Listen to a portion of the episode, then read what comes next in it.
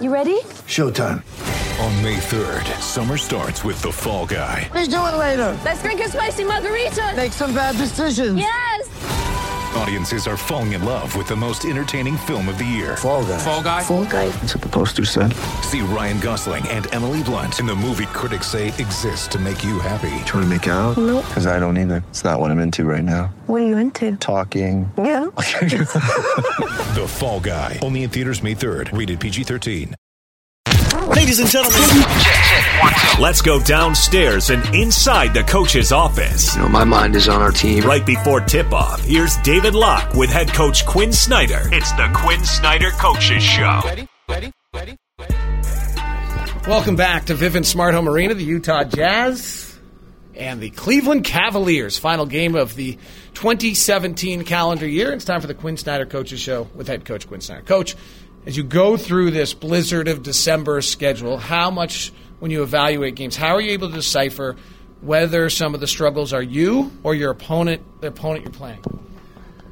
I don't know that there's any way to do it. You know, you go back and forth, and, you know, it's really more a function of what you're trying to look at. Because, like we mentioned, we had our first practice in a month, basically. We're a program that likes to practice for a lot of reasons. It fits how we play, and you know, with a lot of new players, you know, we, at one point, out of, you know, guys, 10 guys in rotation, we've got like 3 of them that played here last year, significantly. You know, we got to be better. You know, I know that. You don't want to lose the team's spirit. That's the main thing. I don't think there's any question defensively that, you know, we want to be better. We have been better, so it's hard to be, you know, one of the better defensive teams and then be one of the worst during the stretch and just think, well, what, you know, the wheels fell off. The biggest denominator is you lost Rudy, and Rudy's, you know, he's that good. But I'm not so sure we'd be great defensively during this stretch even if we had Rudy. Now, you know, so that's one of the biggest examples to me is the defense. And the first time Rudy went out, we really came together and we played really good defense. You know, I think Rudy was a little jealous, but you know, we knew we know that we need Rudy to be, you know, be really good defensively. And but you know, we didn't have that happen the last time he went out. Some of it was, I think, our guys took it for granted a little bit that they could just do that, and it took incredible resolve and energy and focus to do that in his absence. And some of it was, it's hard to do that against Houston, Golden State. You know, Houston, OKC, Boston, Cleveland. So you run into that too. So I don't have a good answer for you. You can probably tell in the way I'm answering the question. 33rd birthday for LeBron James tonight. What is his best skill? Gosh, it's like you can't go wrong with this question. I think his mind and his passing. You know, I don't think that we always.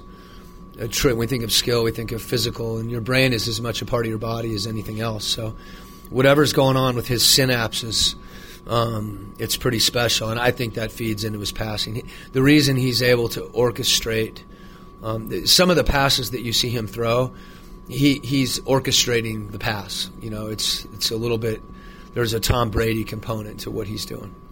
Can you control him in the sense of control what he does? Can you make him a passer or make him a shooter? Or is he so skilled that no matter what your defense does, he does what he wants to? I think he wants to do what you try.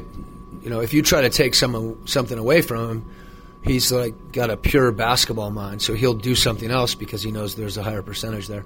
I think there's points in the game where he's just going to play through you.